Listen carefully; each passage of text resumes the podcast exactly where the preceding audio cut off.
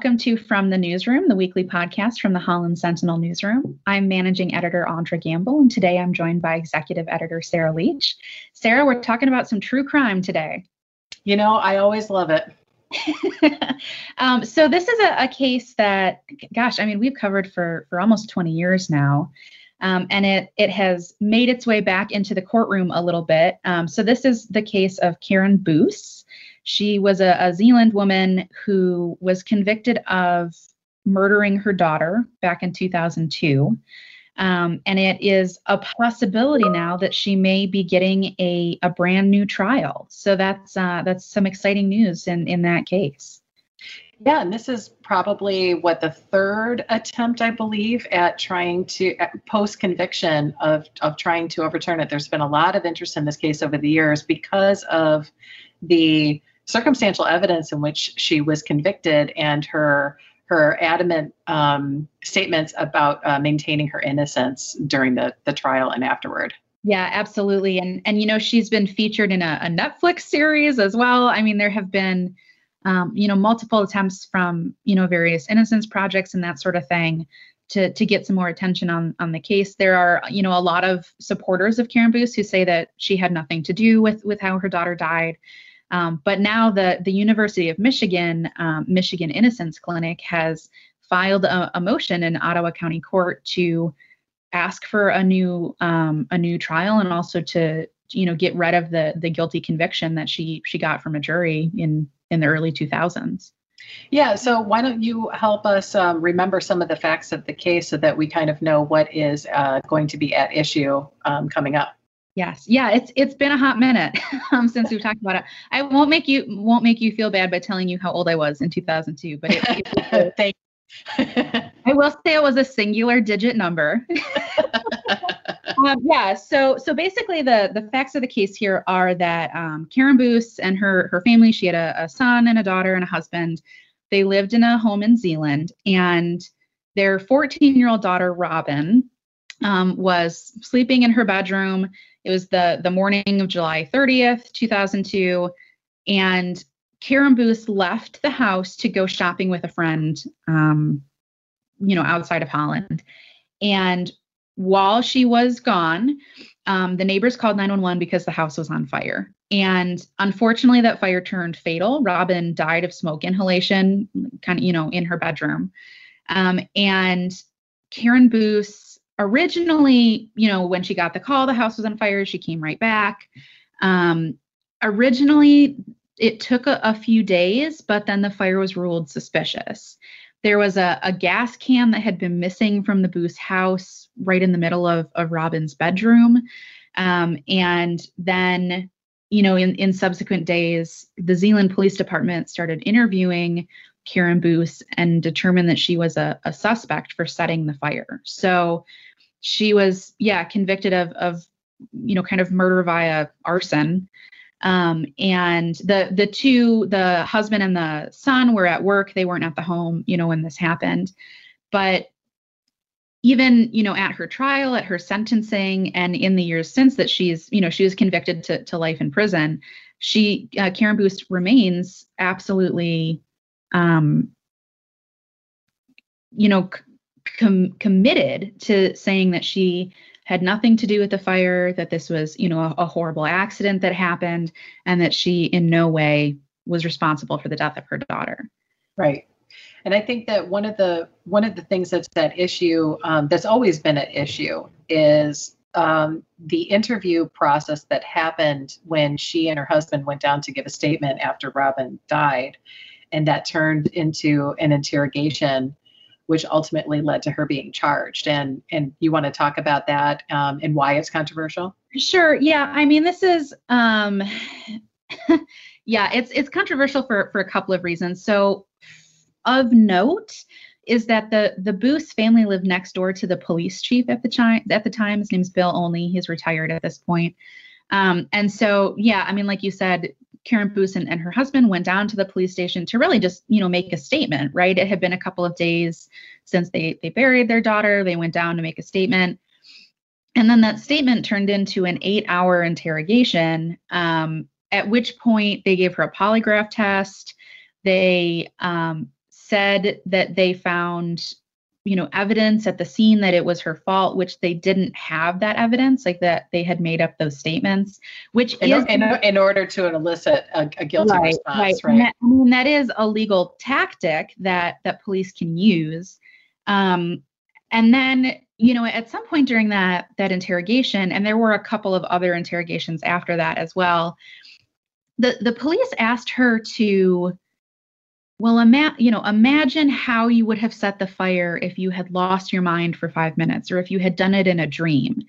And, you know, those sorts of, you know, kind of psychological manipulation sort of statements, since, uh, you know, especially since her last appeal attempt in 2006, there has been a lot more, you know, kind of psychological understanding of the potential damage and unreliability of, of statements elicited in that way. Um, so I, I, asked the the director of the the Michigan Innocence Clinic to talk a little bit about you know why he thinks now is is sort of the time to to revisit this case, and he said one of the things that were were really important to him was to talk about you know these investigation tactics. So I'm going to play a little bit of um, a conversation that I had with him. His name is Dave Moran, um, and this is him talking about um, you know, sort of how how in this case the the confession is is problematic. We have a much much better understanding of uh, the unreliability of confessions extracted certain ways. And in Karen Boes's case, the uh, police used a lengthy relay interrogation technique in order to convince her that she must have done it and didn't remember. She never actually gave a real confession. Right, right. Um, yeah, her talking about, well, maybe in a dream. Right. Right, um, and and that's called an internalized false confession or an induced false confession, and, and the, the, literature has really advanced over the past few decades, and we understand um, the dangers of exactly the techniques that the, that the police use there to get this Boes to say those things, and so. Um, so what we're saying is that there are all these new developments that require the court to go back and look again now. Sarah, you know, I think that it will be interesting to, to hear some of this rehashed. Um, you know, there are a lot of steps between this motion for the request of a new trial um, being filed to getting to a point of, you know, a, a new trial actually happening. And one of the other things that that Dave Moran talked about was the fire science that was used by investigators and you know witnesses for for the prosecution back in the early 2000s has become pretty problematic over the years especially in the last 10 years because the lead fire expert that was presented for the prosecution um, was sort of discredited in a in a big way. He was uh, his name is John DeHaan, and in 2015, there was a recommendation from the the kind of professional organization that the American Academy of Forensic Sciences, which is you know like all these fire investigators and whatnot, um, that he be ex- you know they they recommended the expulsion of him from their organization for problematic testimony in a, in another case in another state, and um, he then resigned from the organization. So. Okay. That you know, when the the main expert witness, you know, has then been kind of discredited several years after. Um, that can be the impetus for a new trial as well. So um, I'll play a little bit of Dave Moran talking about that as well. There have been a lot of developments in science and the law uh, since Karen Boes's trial, and in fact, since her earlier appeals. What our motion demonstrates uh, is that, first of all, the uh, the prosecution's fire experts who testified at the trial relied on what we now know to be bad science. Sure. And so uh, uh, the conclusion that the fire had been set outside Robin's bedroom uh, is really untenable given what we know now. So, where did they think that the fire was set? Do they have an alternate theory of how this happened? Yeah, I mean, part of this goes down to um, uh, an accelerant sniffing dog that was used at the scene. You know how like a police dog can sniff out cocaine or, or whatever. Right, right. There are, are similar dogs that can sniff out gasoline or you know other accelerants. And they Um, did find the can, so that they had reason to believe an accelerant was used. Right, absolutely. Yeah. And and there was accelerant in Robin's bedroom. Um, however, the this dog who was actually put on the witness stand during the trial, which is not something they do now. I mean, I don't know like, you know, how a dog answers cross-examination questions, but um the dog didn't sniff any accelerants um, on Karen Boes's clothes, in her car. Um, you know, there wasn't like a smell of gasoline on Karen Boes, and they they didn't find, um, or at least the do- the dog didn't find accelerant in the hallway. And the the whole idea from the prosecution was, you know, Karen Boes like, you know, put gasoline in the bedroom, in the hallway, lit the hallway on fire, and then you know, pieced out. Um, but if there wasn't accelerant in the hallway, that sounds like it could be, you know, a, a problem for a jury um, if that's the the theory being presented. So was um, was the dog used to uh, to sniff um, you know people that lived in the house that the day of the fire, or was that did that come later? Because wouldn't that be a critical element of the of the timeline? Yeah, you know, they they didn't even identify Karen Boes as a as a suspect until, gosh, I think a week later. Right. Um, so I, I do know that they sniffed, you know, like her shoes, her car, I think the clothes that she was wearing that day, but not, you know, on her, like she wasn't wearing them a week later. Sure. Sure. Um, they did find like a little bit of of an accelerant on like a chair in the master bedroom. Um, but the the Innocence Project attorneys are saying, you know, how is it possible that you know she sloshed gasoline all over the house and didn't get any of it on herself or in the hallway? You know, they're they're saying that that part of it doesn't doesn't really add up to what the prosecution's case was back in 2002. Well, and remind people of what the motive of the crime was, because I think that that's an important element. I mean, it might not necessarily be a consideration when this finally gets a, a, a, prob- a more than likely hearing. Um, and it necess- it's not necessarily a factor when deciding that because they decide on specific elements of, of the case and whether or not they're problematic enough that where it could possibly overturn the conviction. But what was the motive that prosecutor prosecutors argued and why they think what what was the defense counter to that because i think that that's important to this Right.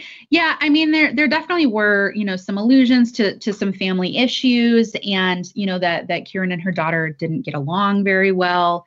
Um, they they did say um, that, you know, there there were some, you know, very tense tense exchanges between Karen and her daughter, um, but Karen Boes very much so, you know, at, the trial, she said, No, I love my daughter. I would never hurt her.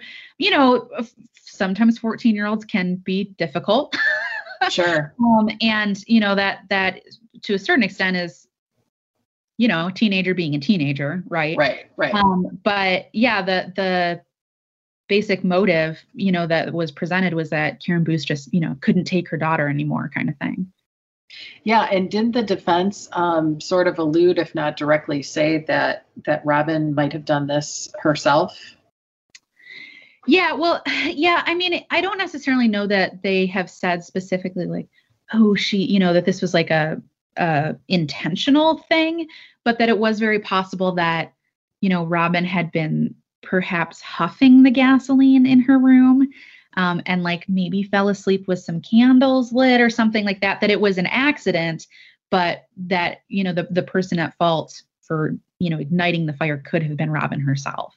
right it'll be interesting because i know that i know that that's a it, it's an unpopular thing to argue to a jury to to kind of you know um, insinuate that it might be the victim's responsibility for their ultimate demise especially when you're talking about a minor Right. um, how in the years since what do you think that the vibe is in terms of um, i know that she's got her supporters and i know that she's definitely got her detractors um, do you think that this has has legs and do you think that we might see a new trial coming up That's a great question. You know, I do think that from a legal standpoint, there are some some things in here that might have some legs. You know, especially talking about well, there have been some significant changes in in the you know indus- industry accepted standards for for fire science and that sort of thing since her last appeal. You know, when when you appeal and then you lose the appeal and then you take it, you know, you appeal the appeal decision. You know, there's that whole process, and to a certain extent, she has exhausted those avenues, right? Um, but it is true that if there is significant new information, new evidence, or whatever that wasn't available to you um, as a defendant, you know, in in previous appeals, whether that's due to, you know, new information coming out about a witness, or you know, sometimes you'll see this with like developments in DNA sort of thing. Sure, or cold um, cold case, uh, yeah, wrongful convictions, uh, yeah, yeah, right. So there certainly is precedence for you know a, a new appeal or or you know in this case a new trial um, being allowed. It is kind of a a little bit of a political question also, mm-hmm. um, which adds kind of another layer of I, I don't know strangeness to this because um, the original prosecutor of the case, Judge John Hulsing, is now a judge. He you know he was the prosecutor back in 2000 to 2003. Um, but he now is a circuit court judge for Ottawa County. So, you know, if there is, you know, say an evidentiary hearing or something, you know, moving forward, and there there does move into some sort of, you know, process to perhaps do a new trial. Um, I think the most likely instance is that the case will have to be moved to either Muskegon or Allegan counties, um, just to to avoid you know that conflict. The right. the other circuit court judge, um, Karen Miedema, she was she's she was a prosecution uh, an attorney in the prosecutor's office for for a couple of decades. Um, I don't know specifically if she ever like had her hands on on the files of Karen Boes's case, but um, I think most likely at some point the the case would have to be moved to a different county. I mean, I mean that's a there's a system in place to to do that when there are conflicts like that. Um, but I, I, think it would have to be moved for for fairness. Well, and Hulsing has um, has said that he still feels that the case was the that the case that was made against Karen Boes was sound. Right. Yes. Yeah. He has said, um, you know, he said in the in that documentary on Netflix um, that that there was enough evidence, and he said, you know, the the fact that a jury heard all of the information and and found um, Karen Boes guilty kind of says it all. And he still stands by that. He says that there was enough evidence to, to convict Karen Boes. Other than the fire evidence, do you know if the defense um, argued uh, against the the manner in which some of the police interviews and interrogations were conducted? I mean, did, were they allowed to make that argument in her defense when the trial original trial happened, or is that more of a after the fact um, development? Oh, oh, okay. So back back in 2003. Yeah. I mean, to a certain extent, yes, there were large amounts of the recording played. Um, especially, you know, I think one of the things that really swayed the the jury back in the original trial was um, Karen Boes was talking to her her husband in the um, interrogation room. You know, there was like a break, and he came in and checked on her or whatever. Um, and she said, "Oh my gosh, I think I killed our daughter." And you know, to a jury, that absolutely sounds like a confession, right? Right, right. Um, it's something that you know you you heard um, the Innocence Clinic's director Dave Moran he talking about it being you know sort of this like induced suggested yeah yeah right that might not necessarily you know have the same impact perhaps now with with you know more nuanced psychological looking you know looking at that. Um, but certainly that was you know discussed and and quite a bit of that you know recording of of the um, uh, interrogations were were played in in the original courtroom. Right. It'll be interesting to see if this if this actually moves forward because you know it just kind of keeps cropping up every couple of years. So it's um yeah, I, I don't know what will happen and whether or not she's going to get another opportunity to argue the case. And but I think that if it does end up happening, boy, is that going to be a wild ride. Absolutely. Because, because yeah. a lot of a lot of things will change if a second trial is granted. Like a lot of things will be different the second time around in terms of like how it's argued, what information is yeah. used, etc. Well, and especially too, this is I've I've covered um you know some court proceedings for for cases that have happened long ago you know I've covered um, like some resentencings for, for juvenile lifers and things like that in the past. And something that is so noted those it's been quite a length of time, you know, between the the incident and whatever new court proceeding brought everyone back. Painful for for everyone involved. You know, you have these wounds that are, you know, partially healed or scabbed over a little bit. You know, you certainly never fully recover from you know the loss of a child, but um, to to kind of dredge all of that back for for the family, for the community, that's I mean that's very emotional. Um, so that will be fascinating. I, I think that yeah, I'm very curious to see, you know, if a a different jury, you know, from 2003 to to 2021 or 2022, you know, whenever that would happen, um, if those years and and the you know additional experts and things like that would make a difference because um, you know the the innocence clinic attorney genuinely thinks so and and he actually had a message you know for the community about why he thinks that you know they they should kind of give Karen Boes another chance if they're they're seated on a jury. So this this is right. him. What the community should know is is, is that this was this was a uh, a very very unsound con- conviction. I mean the, the the prosecution's theory all along was ludicrous that she had poured gasoline outside her daughter's bedroom and then gone shopping with a friend as if nothing had happened and miraculously got no gasoline on her, on her car, no smell of gasoline uh, at all, and miraculously left no gasoline whatsoever in the hallway where she supposedly started the fire. All of that is is ludicrous, and uh, and it's hard it's hard to come up with a, with another word um, other, other than ludicrous. I, I think I, I think what I would say to the community is, is that if, if you got to if you got to retry this case we really, really strongly believe you would reach a completely different conclusion. I mean, that's a that's a bold statement, I think, for for an attorney. It is. Well, I you know I just see I see a lot of um, I've seen a lot of convictions that are in my mind where I just think I just don't know if it's necessarily proven beyond a reasonable doubt and they still get convicted. Um, so I'm not I'm not entirely sure if I agree with that, but I mean I understand why he's passionate and and why he feels like he you know his point of view has a lot of merit. So when when are we going to see this being um, responded to? Like like what's the next step now that they've filed this? Yeah, so it's going to take a minute, uh, as, as all good court procedures do. Um, so basically, the the original motion fi- filed by the this Innocence Clinic was filed in early May. Um, now the a judge has to eh, basically ask for a response um, to this motion from the, the prosecutor's office. They have at least 56 days to respond. Sometimes a judge will give them, you know, more time depending on the complication, you know, complication level of a case or something like that.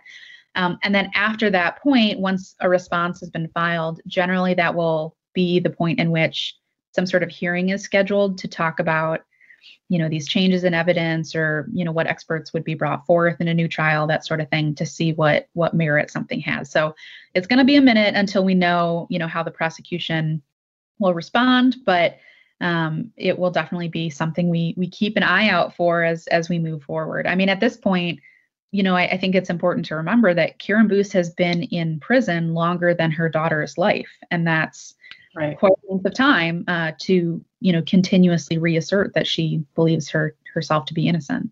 Right. Well, and uh, you know, and if the if the conviction is overturned, you know, then obviously they they want um, to expedite her her release so that you know they can decide whether or not to retry her um, because yeah. that's that's really you know the way that the legal process has to has to benefit um, you know the presumption of innocence. And so it basically just kind of wipes the slate clean and you know it's it's not she's innocent or not guilty. It's just whether or not you know they want to go through the process again to potentially reach the same conclusion right yeah i mean that's that's a really good point that they could go through an entirely new trial and a jury could come to the exact same conclusion that's certainly right. you know, a possibility. yeah this yeah this won't necessarily just be like okay well you know you get to go home now it's it doesn't quite the, the prosecution could decline to to retry the case i i don't think that that's likely but um but it is possible but um yeah there's a lot of a lot of legal maneuvering on both sides in these kinds of um, situations. Yeah, and I'm I'm ready to navigate through it. and I'll be reading. Awesome. well, thanks so much for for chatting with me, Sarah, about this case, and uh, we'll make sure to to keep tabs on it as we move forward here. Always. I can't I can't wait for the next one. Thanks for joining us, I have a good time with these. It's always very Oh, always, interesting yeah. to, to learn about. Yeah. Well, thanks for joining us, everybody, and this has been another episode of From the Newsroom from the Holland Sentinel.